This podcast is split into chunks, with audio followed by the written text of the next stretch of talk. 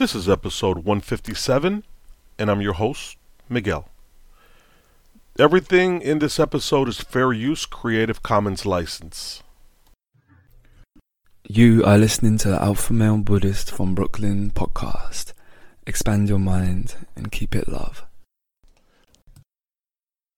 Good to treat other people the way you would like to be treated yourself. It's like a golden rule, and there's a reason for it, and that reason is that we're connected in some strange way that we don't totally understand. And unless you are good to other people around you, unless you're kind and friendly and warm and loving, you're not going to enjoy this life. You're just not.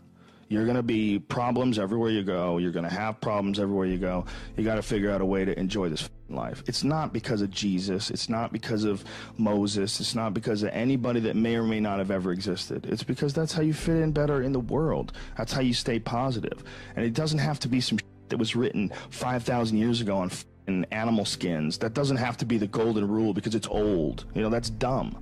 We need to figure out, like, now, today, what is, you know, the best way to live your life? What is the, you know, there's got to be ways you can be putting forward the most positive energy. I mean, we know objectively what's causing pollution. We know objectively what's causing birth defects, and, you know, and we're taking in too much chemicals and not enough vitamins. We know objectively all this stuff. We know how to organize our world, and yet we don't do it. We know how to organize our health, and yet very few people do it. We know all these things. The right path to, like, being like a happy, healthy person is to do all the that we already know you're supposed to do. Take care of your body, take care of your health, take care of your mind, your stress, meditate, be kind to people. We all know that. I mean, you ask anybody, they know how to get by and to be the most evolved version of you that you can be. I mean, it's not like a magical checklist. If you talk to people about it, you said, okay, here you got a person, you want to improve them. What are the things that you're going to do to them?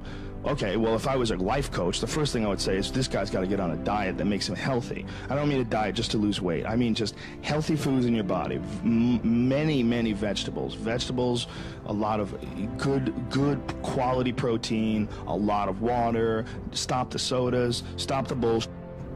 Start working out your body and get a better sense of, like, how this machine feels when it's moving. It's flowing better. There's less tension in it. Your mind feels, like, relaxed, and you enjoy every single moment of the day better. Step one. Everybody knows that step, right?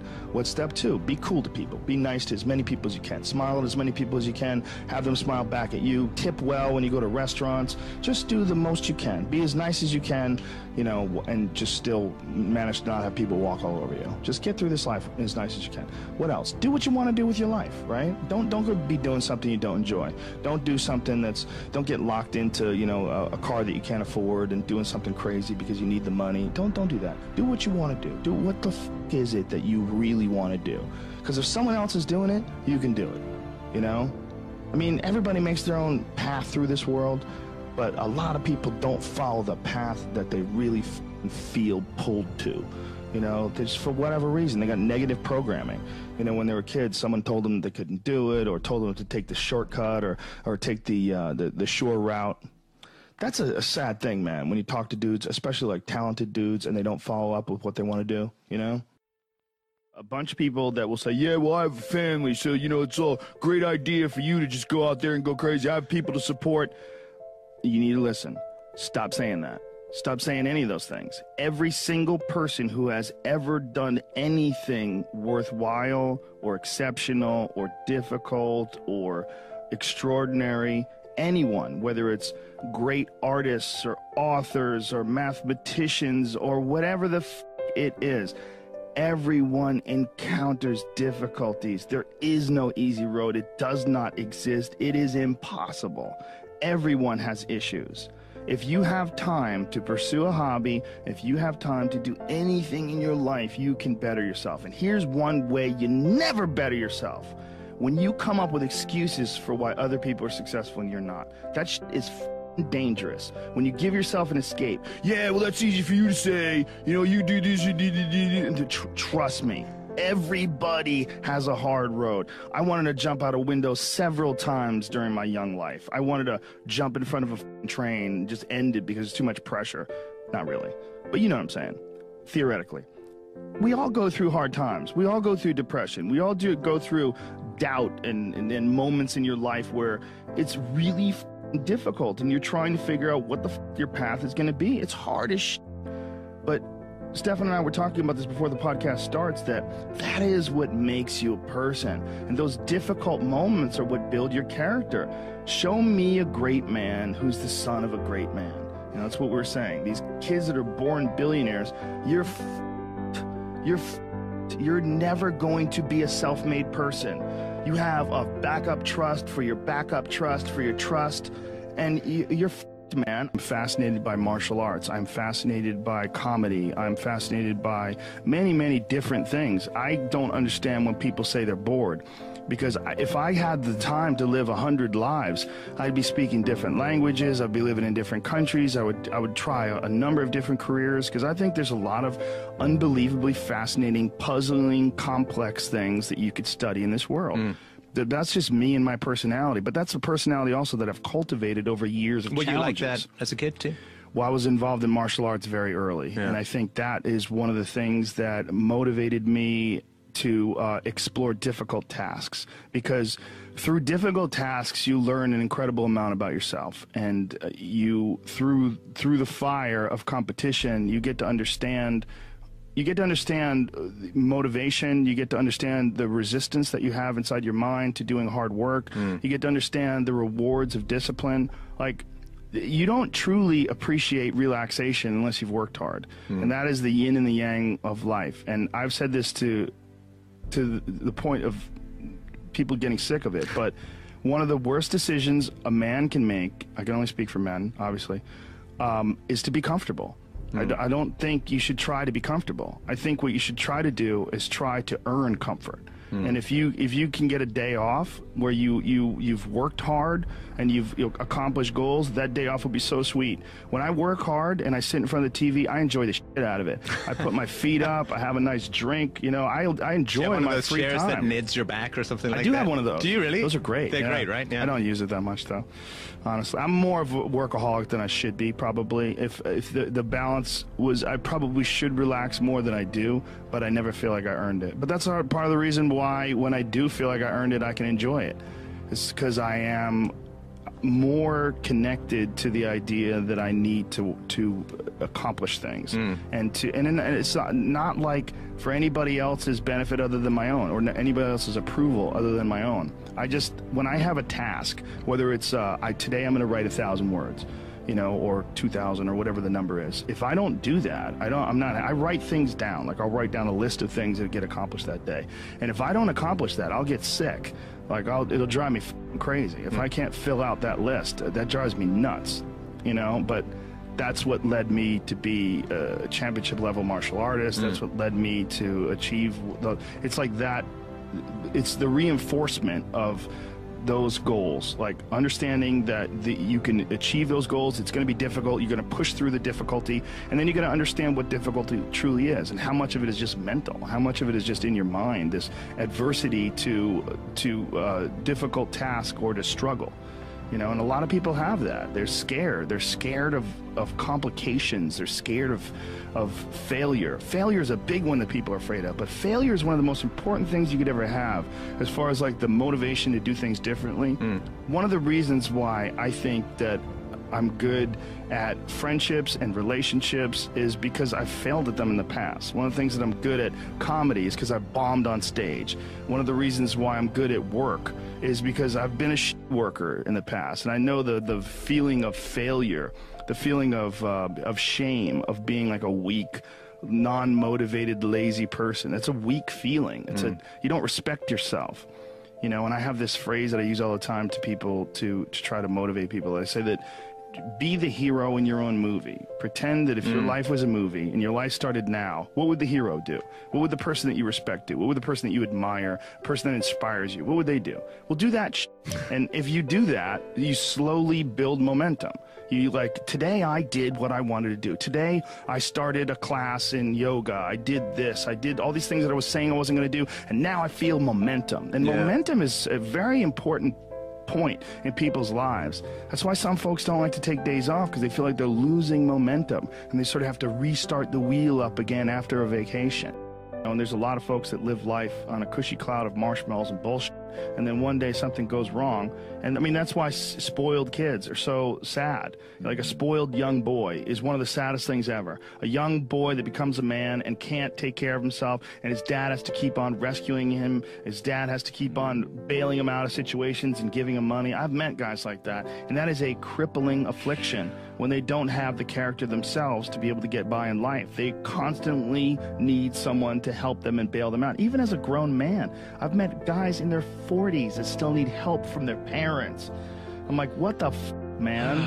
You're never gonna get it right, because somewhere along the line they didn't face enough of the adversity to realize that there's sometimes you just gotta get up and get shit done. There's sometimes where you have to pull yourself up and you have to push forward, even if you want to stay in bed. And if you don't do that, and you just keep calling on your daddy, and your daddy keeps rescuing you, you never develop those tools. You never develop that ability to recognize what you're doing wrong with your life. Because you're soft, you got a cushiony, you got a safety net for your safety net. Say if you had like a 20-year-old, and he's just a doper, where he wake and bakes and doesn't get anything done. He's just always like hanging out with his friends and playing video games, and he's just a loser. Yeah.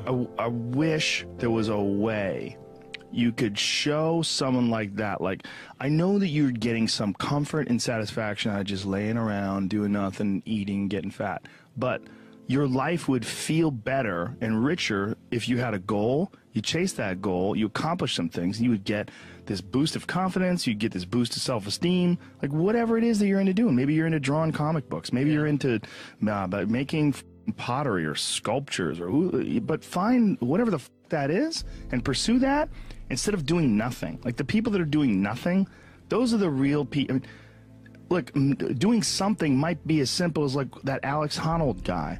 He just climbs rocks, but he's world-class rock climber. It's something. But and it's also a goal of his, and he's also the best at it, right? Yes, yeah. But those people who smoke pot all day and do that, those are also the guys who hate on Joe Rogan for being in shape, you know what I'm saying, or being disciplined, or get on Kevin Hart's Instagram and hate on him, you know what I'm saying? Because they don't, it's their own insecurities. I see what you're saying, but I would assume they would get motivated by seeing other people do something with their lives. Like that should be motivating, not but if you grew up with losers and you're around a bunch of people with shitty attitudes, especially if it's in your household.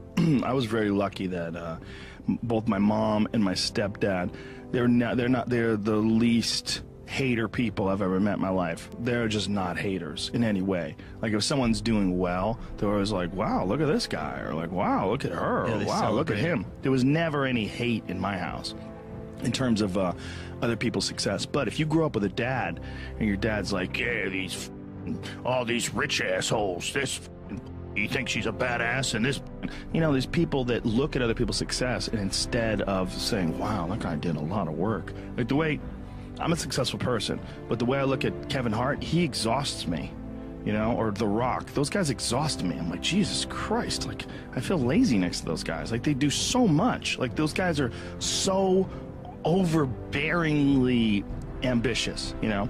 But some people, they see that and they compare themselves and they don't like it, so they can start getting really shit. And it's like a natural feeling to try to chip away at that person. The worst people that you know are the people that don't have a good self-judge, that everything they do is awesome. Those never grow anywhere, right? I mean, that's a huge issue with comedy. When you run into people that have terrible comedy sets but think they did great. Like we would always, Greg Fitzsimmons and I would always talk about that with like open micers. Like there's people that hear phantom laughs, like they think they're doing great, and they have this delusional self-opinion where everything they do is awesome. They don't know why they're not successful already. They don't know why they're not famous. And those people, I believe, I mean, in some sort of a weird narcissistic way, you could look at it this way, that those people are there to teach you. This is the consequences of not feeling that awful feeling when you fail. I was talking to Burr a couple weeks ago. He did a set at the Comedy Store, and I saw part of it. It was he was killing, and then I ran into him in the hallway, and I go, "Oh man, main room show was great, right?" And he goes, "Yeah, I f***ed up at the end though. I tried to hang in there too long, and the last bit bombed." Like he was just, it was rotten at him that the last bit. Like he goes, "I f***ing hung in there too long. I should have got off with the bit before that." Yeah. You know, like, but you know, when I was in there, he was killing. You know, but that wasn't in his mind. The success was not in his mind. What was like, okay, whatever that happened at the end, don't do that again. Right, you know? Right. But that's why he's Bill Burr. That's why he's really good. You're alone with your thoughts. You get an idea of what your thoughts actually are. If you live your life just acting constantly on the momentum of other people's expectations, of you wanting to be liked by these other people, you can run into a trap, and you set up a life that you didn't really want. You're trapped in this situation where you have a mortgage, you've got credit card bills, you got student loans you have to pay, you have a bunch of shit going on that you have to continue to feed, and all that, and especially if you have a family and you have to feed them, oh my goodness, then you're fully locked in. You can't take any chances whatsoever.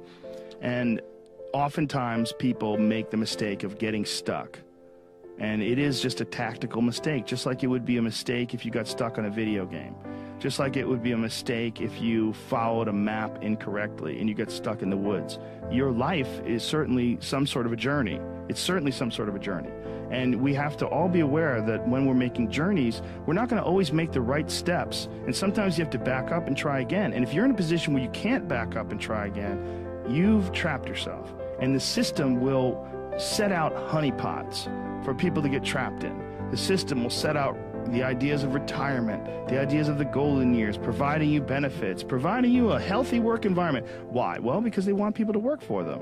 They don't want people to realize their own dreams and escape. But that's a pain in the ass. So you got to hire more people and train them. And they want to set it up so that you stick around. You stick around in some sort of an unsatisfying world. It's up to you to see that video game problem, to see that issue as it comes up on the map. And no, I think this is a right turn. To see all the problems that could potentially lay in front of you, and calculate your future, and then also look around all the people that didn't do it, and look at the misery that they're in, and learn that you don't want to be like them. And then look at the people that have kind of taken chances and navigated their way. What did they do differently than you? What objectivity do they have that maybe you lack? What insight into their own mistakes are they willing to delve into that you're not? That you step back and you go, you know, I just don't want to look at myself that closely. But the person who's able to look at themselves the closest is going to get the more rational results. One of the things that's causing this funk that people are in is that we're living our lives, many of us at least, in these very unfulfilling ways, where you're going to this office with artificial light and you're doing something you don't want to do all day long, and then you get home and you're tired. And on top of that, you're eating shit. You're eating potato chips and you're drinking soda, and your body is just like, what in the is this? We're supposed to be out in the fields. We're supposed to be walking up hills. We're supposed to be looking for animals or gathering vegetables. We're supposed to be doing all these things that our body's designed to do. We're supposed to be in nature. Yeah. And nature is like a medicine. Like, it literally is a medicine to you. Like, people that go, you don't have to go hunting. You don't have to go fishing. Just go hike, man. Just go hike up to the top of a mountain and look out. You know, there's a reward that you get from that is intensely, like, soul-filling. Mm-hmm. There's, like, something about, like, when I was in Colorado, and there was this this area of Boulder where you drive up one of these roads, and there was this area where you could park. And it was this incredible view, man. And these people just park and just go out there and just look. But you get there and you park and you go, because you would see, you're literally seeing the continental divide. These snow-capped mountains in July. Yeah. In July, it's covered with snow. For whatever reason, most people, their associations are to avoid anything that's uncomfortable. But it's so illogical, because when you look at comfort and you look at success and progress and the feelings of accomplishment and of getting past certain hurdles in terms of, like, how you feel about life, a lot of those are connected to discomfort. Like, discomfort is your friend. It really is. Like, discomfort and not being happy and content with certain situations in life or certain feelings in life, they're massive motivators, and they're amazing at facilitating change. And yet our instinct is to avoid those and just sit on the couch and watch some reality show about dudes who make moonshine with our jaw open, like, ooh. It's bizarre. That was a little 20-minute motivational clip from Joe Rogan from the JRE Joe Rogan Experience podcast. Now, one of the reasons why I chose to put this clip up is because I was looking, what this episode was going to be based on, the subject matter, the topic and such, you know, to share with you guys. I'm trying to, you know, spread a balanced understanding of life, information, and the real purpose that we're here for. And sometimes it's not easy to do that because either things overlap or the content is not really synchronizing with my message. So as I was going through, Joe Rogan is always a home run. I was going through, I saw this little clip, and I said, you know what, I noticed he hits all the real major points as far as living a, you know, fulfilled life. And some of those points that he gets into, there are health, diet, exercise, meditation, removing your ego, and just real, you know, becoming, to love, or learning to love adversity and resistance, you know. So he really hits on all the major points, and he does it in a style that it's amazing, because Rogan, you know, it's funny, he doesn't kind of show off, he doesn't do verbal acrobatics and, you know, pull all his terminology out. He'll make a couple of mistakes when he speaks, like I just did now, but he's so organic, and I don't use that in a cliche kind of way or in a hippie way, but in a way to juxtapose him to what you're getting off everything else, the mainstream media and these other psychobabble motivational speakers, because there's a lot of them out there, like these young entrepreneurs on Instagram with the make billions, not millions type shit. His message is really crystal clear, man. And he's kind of like one of the few people that I could say that I agree with pretty much, if not 100% of his message, probably 99%, like to that level. You know, I probably have to say 100% because the dude does, there's really nothing that I hear him say that's wrong, in my estimation, you know. And again, we'll take it back to the ego, because what is so critical to understand is the ego and attachment are your enemies, okay? And hard work and resistance and working hard against this adversity is your friend. Very, very plain and simple. And he broke it all down in that little segment that I put there. You can sit and listen to some of these motivational sound clips and different things like that, and if you're not in a position, if you're still attached to your ego and you're still attached to the fluffy slippers and the bag of Doritos and, you know, the 2-liter Coke, the message is not going to get through to you, because obviously you're not in a position to receive that message. So understand that this life, again, I say it over and over again, you know, we're not here to be bliss bunnies, man, and to just frolic around in the field of, you know, gladiolas and you know, roses, sniffing, you know, sample perfumes and sampling little cheeses and wine. That's not the purpose of life, man. Now, if you work hard enough and you dedicate yourself and everything like that, those things will come to you naturally. Whatever those things might want to be, whether it's travel, you know, education, true education, not that bullshit college bullshit education, scam education, you know, relationships, marriages, you know, whatever it might be, man, this is really the roadmap. That little speak right there is a real concise little roadmap on how to get you where you want to go. Like I said, so many people, they, you know, they just seek comfort. They seek comfort. They seek to sit there and play video games all day and eat and complain about other people and just waste their energy and attach to all of this negative energy, attach to all of the suffering, and attach to living a synthetic polyester life, as it were, all right? And they choose to do that. And it's really simple, man. You can either choose fulfillment or choose attachment. And pretty much everybody today is choosing that attachment. How many times have you been in a position where somebody goes through a negative event, something happens, a nasty customer service person or whatever, man, and for the rest of that day and the next day, they go on incessantly about how pissed they are, how that guy spoke to them, or how that widget wasn't the exact one that they were looking for, or it was $5 cheaper at Best Buy. They're basically looking for reasons to attach to negative energy and then choosing as a result of that search for the negative energy. As a result of that search, when that thing comes up that gets under their skin comes up, then they go ahead and choose to attach to it. And that compounds over and over again, day by day by day. So when they run out of things to attach to and complain about, they got to find a new one. Because for some reason, and I'm realizing this as I get older, you really need to take great care on what you allow to get inside of your thinking process. Because as a result of the way we're being indoctrinated and the way the society is, people need to have things to fear and to complain about and, you know, to attach to, because if they're not complaining, they're not quote unquote happy. They're looking for this. They seek it. And the reason they seek it is because they cannot find it within themselves. They cannot find this fulfillment. They cannot find this, you know, not bliss, but they cannot find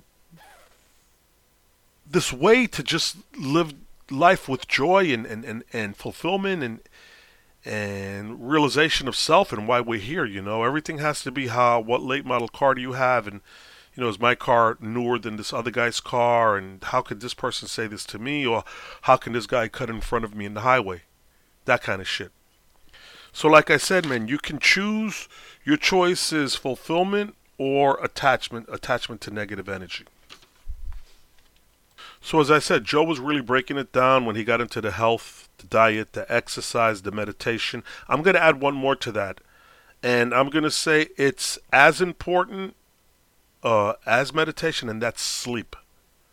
Now, you need to get 8 hours of sleep a day. You can get by with less, but it's going to affect your memory. It's going to affect your motivation. It's going to affect your levels of energy. It's going to, because what happens is when you sleep, when you get a good 8 hour sleep and you get that good REM sleep with those alpha waves and all that stuff, it resets your brain, and it resets your whole thinking process and your whole operating system, so that it's purged of all of the garbage. And in the old days, those IT guys or computer guys, it was called defrag your hard drive, defragment, you know. I don't want to get into that too much, but that's what it basically does, and it brings you to a base level in your ability, in your operating system, as it were. It brings you down to a base zero where you're ready and fresh to start off the day, because, you know, it's just the way of nature. Now, meditation is equally as important, and basically the benefits of each, because people say, well, you know, why do I have to meditate? I sleep. Completely different. When you go to sleep, you're shutting off. And a lot of you guys know this stuff, but I'm just kind of rehashing this for some people that are not quite aware of it or whatever. And I'm going by some of the comments that I get. I'll get some questions and stuff, and they're not really clear on what I'm saying, so I'm kind of breaking it down here. I get a lot of questions on that sleep and meditation. So, like I said, when you sleep, you're just defragmenting your brain, and kind of getting it to a base zero where there's no clutter or anything like that. Everything is all lined up, and you're ready to go. And you kick out the garbage and reclaim the space that was from the garbage. Reclaim that space so that you can utilize it in your day-to-day processes and the operating system of your thinking and your brain. Now, meditation is different in that you're consciously awake and aware while you're in a state of meditation. So I don't know if this is clinically correct, but this is the way I see it, and it's pretty much logical. The benefits of meditation are this. When you meditate, you're actually, I hate to keep using the word synchronizing, but what you're doing is meshing those two different parts of your brain, the conscious and the subconscious. So when you're meditating, you're actually conscious, but you're clearing your mind of all thought processes, so you're able to delve down deeper into that subconscious mind. It's almost like lucid dreaming. That's another one that's really good if you can get to, but that's a little bit advanced stuff. Lucid dreaming, which is you're dreaming, but you're aware of your dreaming. So that's really, really a unification of both conscious and subconscious. But meditation will get you there too, because each one of them has its benefits, and each one of them is equally important, okay? Now, again, the lucid dreaming is a different thing if you're able to get there. But, that you can look up on YouTube, and there's techniques that you can do. So it comes natural to some people. I'm like a heavy-duty lucid dreamer. And I lucid dream all the time. I choose to lucid dream, and it goes right through. Not that I'm great or anything like that, but it's just something that I've been doing for a long time. So, back to the meditation. When you meditate, what ends up happening is that you're able to reconcile the two different parts of your brain as far as conscious and subconscious or unconscious, and it's almost like an antivirus type deal where it purges out all the crap, kind of like just like a good sleep, but kind of in a different way and at kind of a higher level, definitely at a higher level, okay? More spiritual level, more I don't want to use the word attached. I don't like the word attachment. More at a supreme level, okay? That's a better word. And just to track back, people have no idea, or most people have no idea how much of an enemy the ego is, you know? You do need ego, I mean, because if there was no ego, nothing, not to say that nothing would get done, but we'd be probably living in tents and could care less because, that's an extreme where you have absolutely no ego and you just let everything slide by. So obviously there's going to be some degree of ego where you take a little bit of pride in what you do and stuff like that. And you do things to do them right and you care, okay? As opposed to being egotistical, you take care in your work and care in the results of what you do and the results of your work. But you have to understand that ego is really the enemy in the sense of how it can just ego and your subconscious mind can just overtake your whole life and just have you live a completely unfulfilled life, man. You got to be real careful. I know I'm speaking and I'm using all these terms and terminologies, but if I'm going too fast, if you don't completely understand, replay this episode or go back to some of my older episodes where I get into like Carl Jung and Nietzsche and different things like that. I try to hit it all from different angles so that you can have that 360-degree view of what life really is all about and understanding it from different aspects and different disciplines, as it were. So, ego is absolutely the enemy. Attachment is the enemy. And hard work and fighting against not fighting against resistance, but meeting, because you don't fight anything. You don't compete with anything. The minute you compete, you lose. Why? And it says it in the Tao, because you're in a state of competition, right?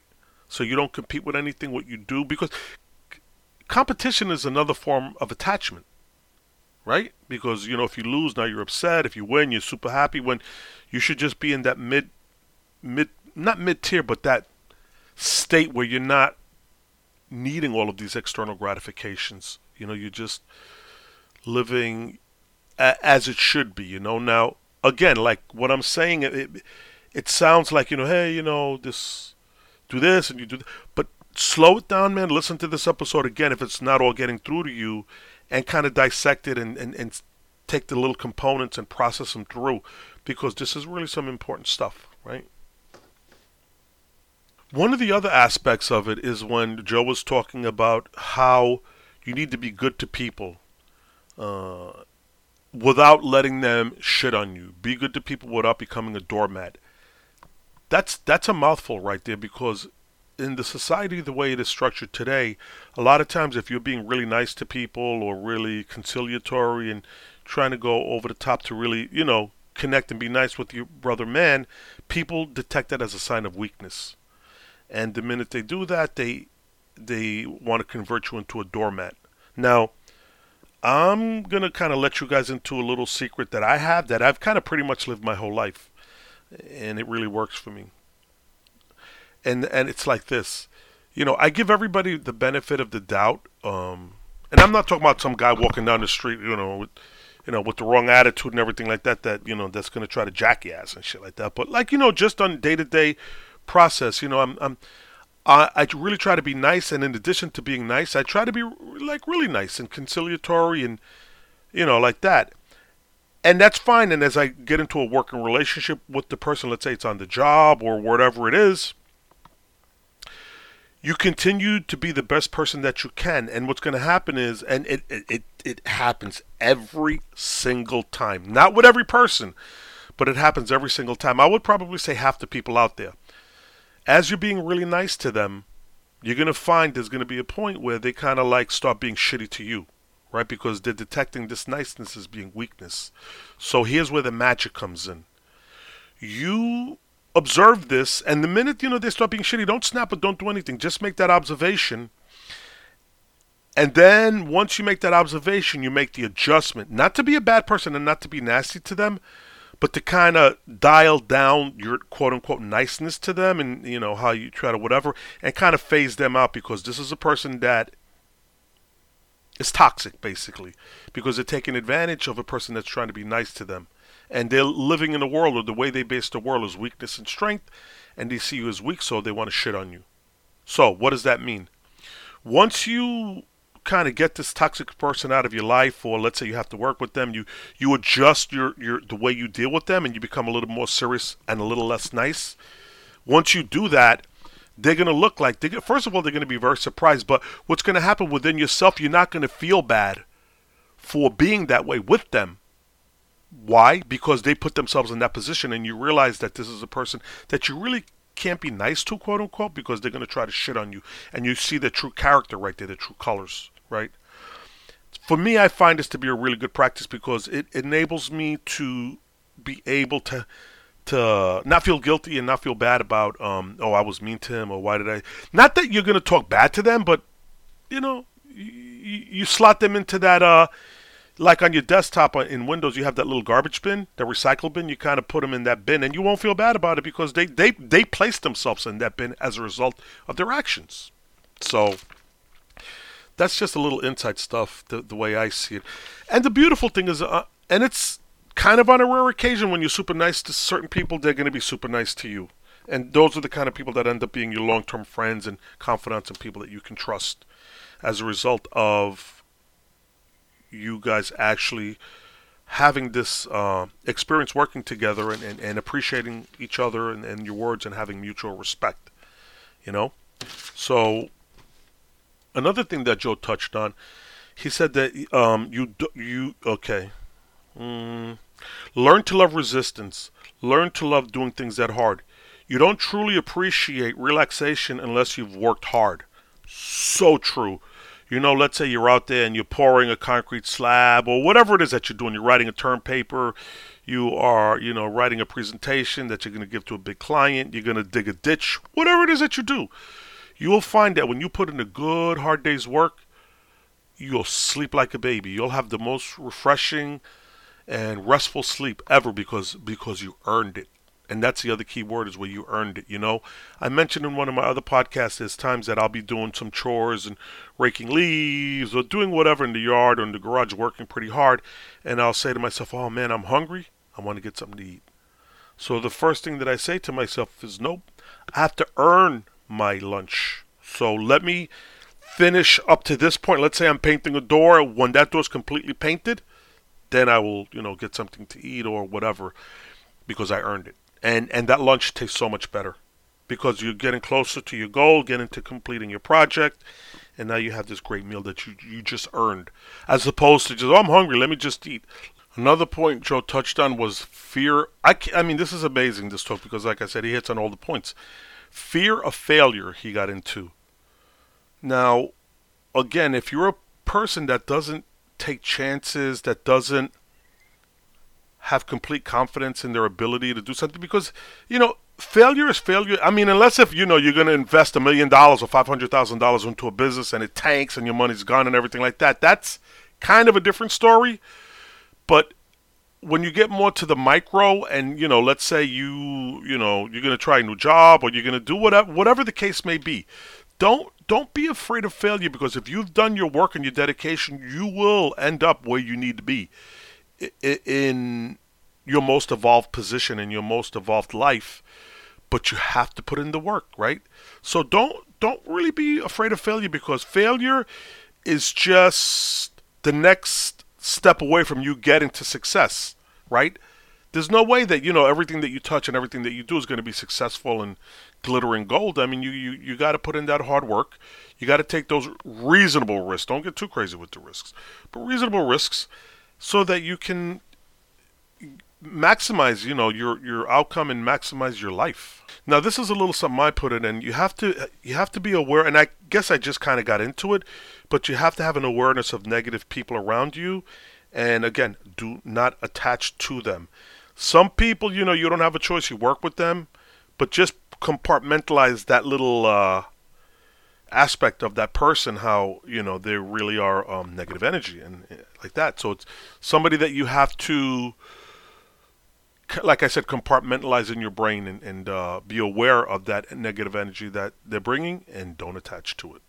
And a little something else that I'm going to add to this that's very closely related. That was on one of my, The Superior Man, one of my last podcasts. And that is this. It's like there are people that live their life and they're waiting for a certain moment to come up in their life. Like it might be to get a raise on their job. And they say to themselves, you know, once I get this, you know, $3 raise an hour or whatever it is, once I get this raise, I'm going to be happy. And my life is set right there. That's my ultimate goal, and that's my whole fulfillment is that moment that they're waiting for. But what they're not realizing is every moment in your life is literally that moment. Not to be cliche, because I don't look at things in a material way. I'm not looking for that raise, okay? What I'm looking to do is do the right things, okay? Do my dedication, do my exercises, my health, my good clean diet as much as I can. I mean, I'm not perfect. My sleep, again, my meditation, you know, keeping my ego in check, doing my research, my study, good karma, helping people, you know, smiling at people. That's really what it's about, as opposed to getting that raise or whatever, because that moment that you're going to say everything is lined up never comes. So the flips, I know this is going to be a little complicated, but the flip side of that, waiting for that magical moment where your life is all set, and you guys know what I'm talking about, waiting for that, instead of doing that, the flip side is make every moment in your life that. Now, it might not make sense to you, but, you know, process that one, because that whole, not feeling, but that whole position, that whole gestalt of saying, oh, you know, I'm happy now. It's just how you perceive it in your head. Okay. Again, choice. It's your choice. So again, either, you know, don't wait for that moment to come in your life. Try, make the best effort that you can. I don't like the word try. Make the best effort, because try is like, I tried, you know, I really tried. No, I hate that. Make the best effort that you can to make, and again, it's not going to be every waking moment of your life, but when you find yourself sitting in a position and you're like, you know, you can choose to get depressed or you can choose to be motivated, be aware of that, and that how easy it is to slide down into that dark precipice of negativeness and everything like that, waiting for that moment to come, because it's never coming. So say to yourself, you know what? I mean, I just have so much gratitude, and I'm so grateful, and, you know, everything like that, that this is the moment right now. And as you work at that, if you're able to really go at it and do your due diligence, you're going to find them little moments coming in. It's kind of like meditation. In the beginning, it's really hard, because it's like, why am I just sitting here breathing, you know, observing my breath and all that stuff? But like I said, you know, you're sitting there trying to meditate, and then this little flash of that space, that meditation space hits you, and then it goes away, and you're like, what was that?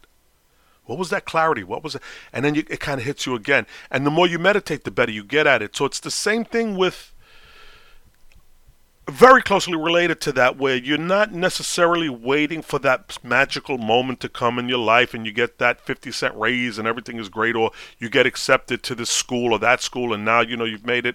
That's all well and fine, but don't make that the prime mover, because, again, pretty much that moment never comes. Even if you were waiting for that moment to come, to get into, like, accepted to a school or whatever, when that moment comes, you'll feel that for like a day or whatever, and then it's gone, right?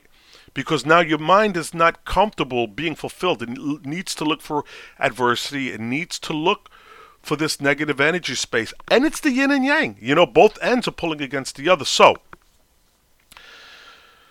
The flip side of that is, instead of waiting for that moment to come, be in the position where you're in that moment.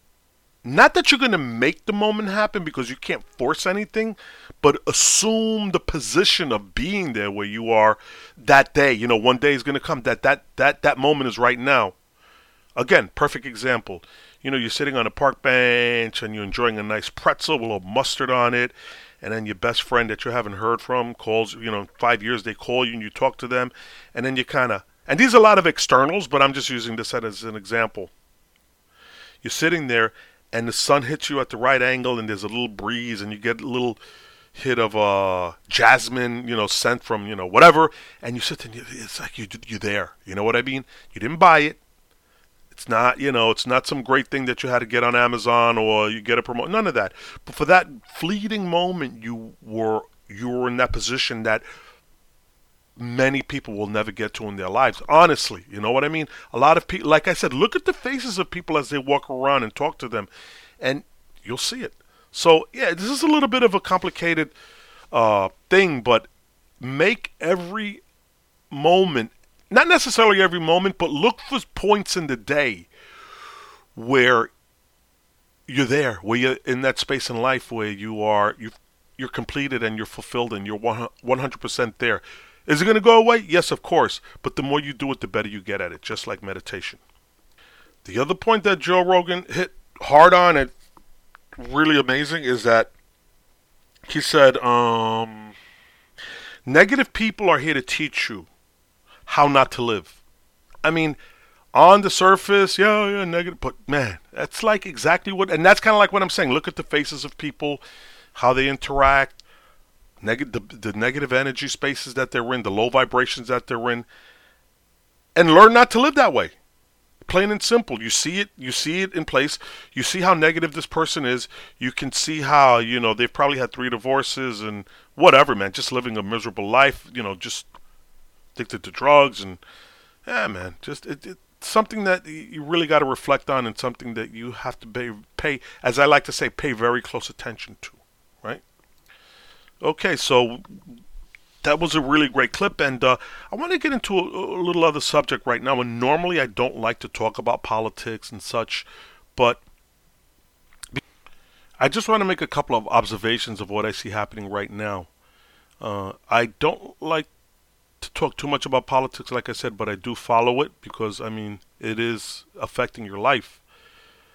But what I see happening right now, because so many other people talk about politics and stuff like that, I don't want to like go down that road because people are going to formulate their own opinions on that. So what I want to say is this: what I see happening right now is basically a simulated reality, right? Like the Matrix, and you have your villain, and you have your hero, and you have all of your ancillary players. And depending on what side you're on, you know, the villain is Trump and the hero is Biden. I don't know how you would put that label on Biden of hero, but...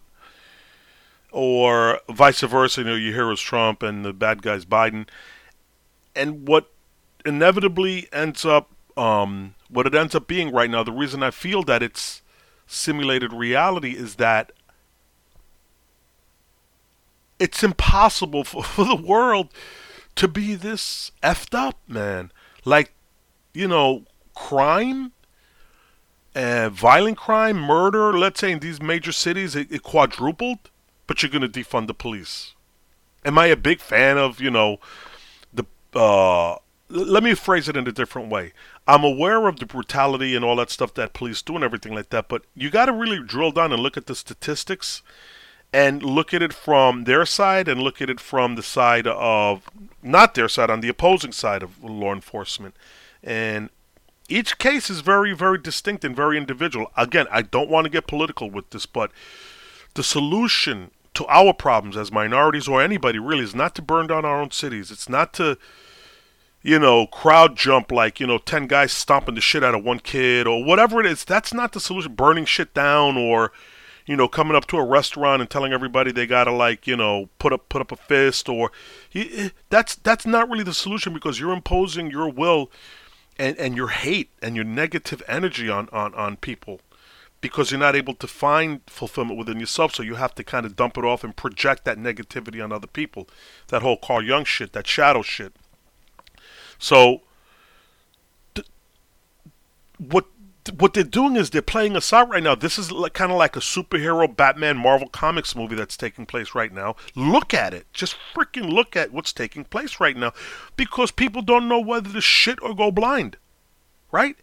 Every day there's a new terrorism threat, there's a new COVID, there's going to be a third wave of the pandemic, and there's going to be all of these different things, you know, where people right now, they're getting staph infections on their face as a result of wearing these masks. Are you serious, man? You know? So it's so scripted, man. And I'm not going to get into everything point by point, because again, I just want to kind of keep it simple and concise here, but look at it, you know, and then you go to CNN. First of all, they just flat out lie, right? Fox News, pretty much, they're all, the mainstream media does nothing but lie to you, right? So that they can basically impose a one-world government. They want, the cognitive dissonance is amazing, because you have so many people that just buy into this bullshit. So, again, pay very close attention, man. Do your research, because your currency is your ability to process information and think and critical thinking. That is your currency. That is your money, because that's going to take you where you need to go. Once you have it, they can never take it away from you. You might have a guy with a suitcase of $1 million. He gets robbed and he's done for. You get the second guy who has not a suitcase of $1 million, but he's been working hard on knowledge and critical thinking and all these things like that. And he gets robbed or whatever. Guess what? He can rebuild everything again, because he's got the knowledge, right? He's got the toolboxes. Plural. Not toolbox, but toolboxes. In all the different disciplines. So learn to be aware of what your strengths are, man, and what you're good at and what comes naturally to you. And pursue that, man. And see if that's something that you can actually make a living with, or move a little bit closer to the direction that you want to go, and learn as many disciplines as you can, because at some point they all start interconnecting, and that's when it becomes really interesting life, you know, because somebody will be telling you about, let's say, cars or something like that, or engines, and then you have knowledge of it because of disciplines that you have in other areas, like, let's say, maybe electronics, or, you know, if it's not cars, they might be telling you about you know, some type of river systems or something like that, and you're aware of geology, and you know what I'm saying, so you have an understanding of it from a different discipline. And as you start developing the ability to interconnect all of those things, interdisciplinary, life becomes really interesting and fun. It becomes fun to just sit and think about stuff and ruminate and stuff. Like, a lot of times I'll just, and I'm not saying I have all this knowledge, but there's times I'll just sit up, like when it's time to go to sleep or go to bed, I'll literally sit there for like an hour, hour and a half, and just kind of processing. And not that my brain is racing, but that I'm just kind of trying to interconnect all these different things, and kind of taking the like a jigsaw puzzle, and kind of trying each piece in different positions, creating multiple puzzles from the same piece, from the same pieces. You know what I mean? If that makes sense. So on that note, I'm going to leave it right there. I do want to thank you for listening, and namaste.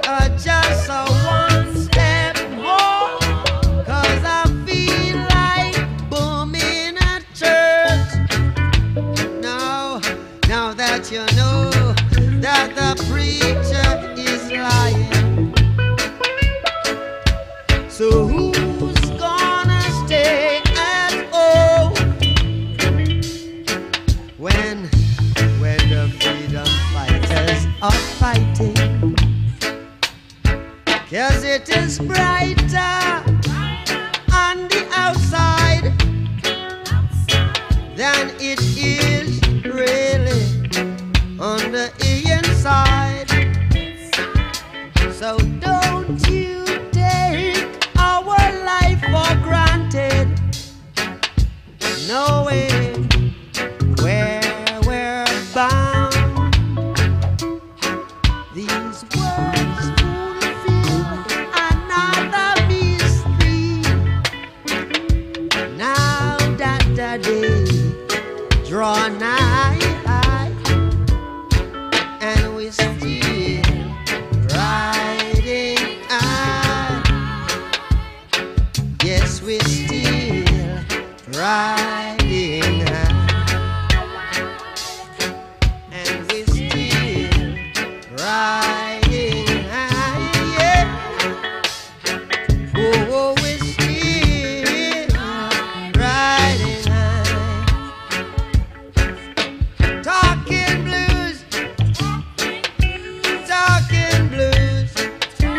They say your feet is just too big for your shoes. Oh, talking blues, keep on talking blues. They say, you hear what they say? Didn't you hear? Cold ground was my bed. Rockstone, rockstone, rockstone was my pillow. Cold ground.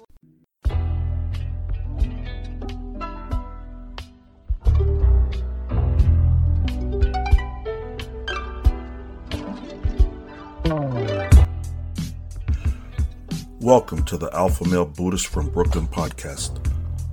I'm your host, Miguel.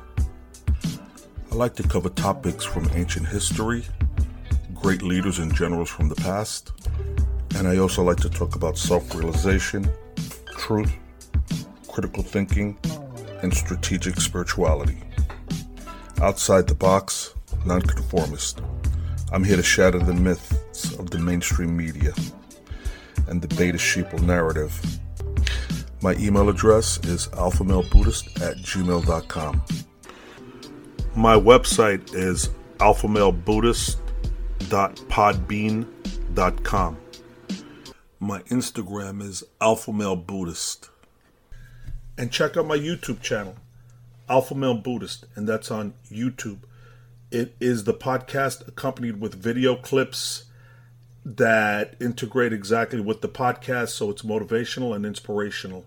I also have promotional t-shirts. If you go to my website, alphamalebuddhist.podbean.com, you can see the promotional t-shirts there. Reach out to me. Also, if you have any show notes or any suggestions that you would like to hear on the podcast, just reach out and see if I can get that done. I've been getting some really great emails and feedback from my listeners, which is great. So I want to thank you for listening, and namaste.